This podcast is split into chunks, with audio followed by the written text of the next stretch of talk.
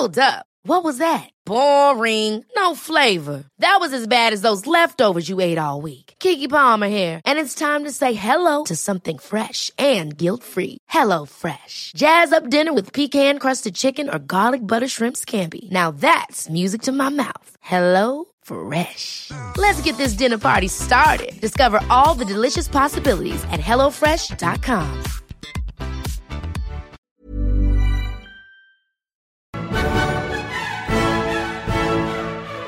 Good evening, and welcome to the History of Alchemy podcast. I'm Travis Dow. And I'm Pete Coleman from the Bohemicon Podcast. Today we're going to talk about Peter Bonus, also known by his Latinized version of his name, which is Petrus Bonus Lombardus. And he was supposedly a 14th century physician at Ferrara in, in, in Italy and a writer on alchemy. I say supposedly because not a whole lot's known about him. He's best known for a work called Margarita Pretiosa Novella from around 1330, so that's why we say 14th century. And this was a pretty influential alchemical text. And like a few others we've talked about, there was some works that were published much later under his name. So it could have actually been by him and just not published before that date, but there's there's works as late as the like 1570s that, that are published under his name. So The age old argument is alchemy even possible? Well, you know, Peter did say this, as well as many that led before him, argued that it is possible. He takes it a step further, as did Roger Bacon, and says that the products of people can actually exceed nature. He believed that if you could replicate nature perfectly, or even do it better than nature could possibly do, then you could create gold that is purer than 24 karat, sort of like Sendivogius philosopher's stone that we talked about numerous Yeah, times. Like gold purer than pure gold, which means yeah, so this goes back to the question that we've talked about before is is alchemy um, just replicating nature? You know, is it doing it better than nature? So this is the viewpoint he took.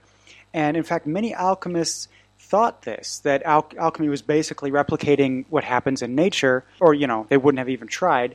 But it's interesting that Peter's saying this in the 14th century. So that's you know, we just have have a really early thinker. Travis, I, I I want to mention this because I think that some of our listeners that uh, may be maybe new to the show uh, may n- may not have heard some of our thoughts on this before. But you, you're right. I think that there is a sort of a, a tug of war, an age old tug of war in alchemy that says, you know, can people do it better than nature to make gold? Uh, we we talk about pressure. We talk about time.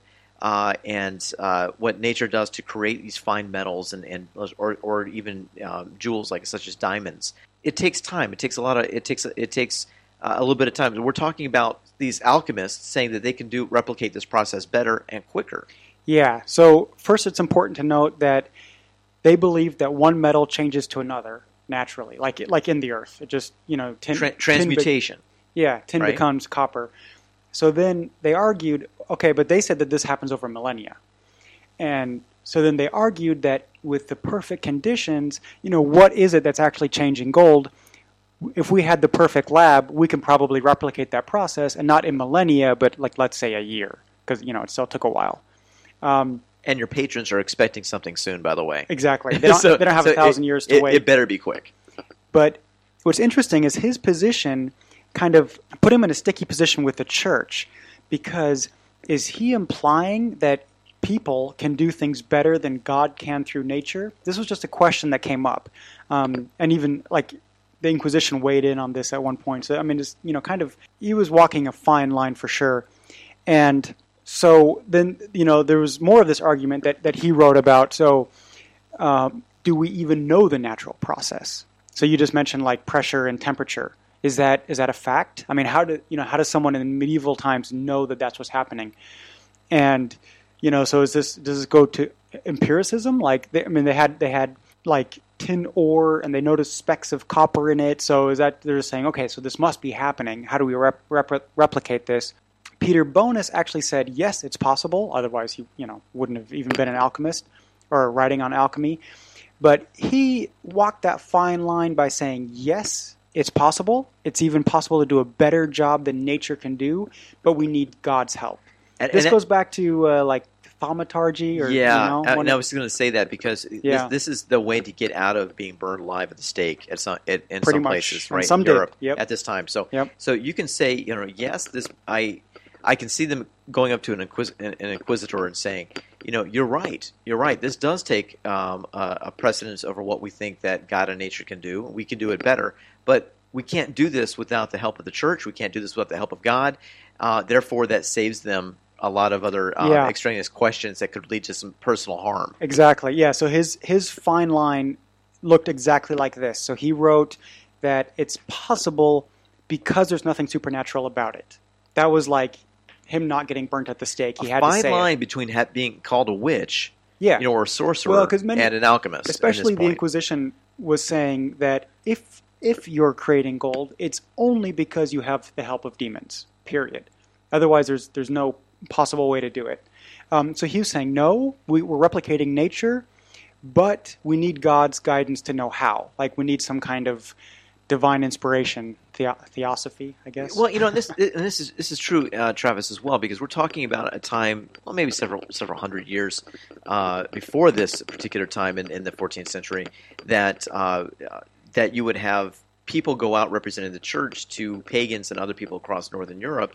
And saying you need to get away from nature. Nature's we, we see that nature you're worshiping nature. you can't worship nature. Yeah, Exactly. and we Yeah. get, we're going to try to you know supplant the Christian belief system into your nature worship and take over that aspect, so that you can still kind of do the same sort of traditions, but with with God in, in, in the focus of this. So um, it is kind of interesting to see that though that they're kind of going back to saying, well, nature is important. Nature is. Uh, uh, you know, mysterious, but it's by the grace of God that we have this nature that we can do these type of things. So um, I, I can see that there is again a fine line you get yourself into a lot of trouble in the 14th century if you didn't have God or the church backing you, because you could be seen very quickly as a sorcerer or uh, practicing witchcraft very easily. Okay, so one an interesting look at a at a guy from the the debate of nature versus supernatural help kind of thing, and then also whether it's only nature and or you need God's guidance. And um, I I was reading about him when I was researching things like theosophy and and theurgy and that kind of thing. So he came up. Unfortunately, I don't know a lot about his life. So if somebody can point me towards a reference, I'd be very grateful. Other than that, thank you very much for listening. Thanks. You've been listening to the History of Alchemy podcast with Travis Dow and Pete Coleman. For more information about this episode, other episodes, and other information about alchemy, alchemists, and related subjects, visit historyofalchemy.com. Find us on iTunes, subscribe, review, and don't forget to rate us. We'd love to hear from you. Send your comments, ideas, and corrections to podcast at historyofalchemy.com or get in touch via Facebook on the History of Alchemy podcast page or Twitter at Alchemy Podcast. Tune in to our sister podcast all about the Czech Republic, Bohemicon, which is also available on iTunes or on bohemicon.com. Until next time on the History of Alchemy podcast, thank you for listening.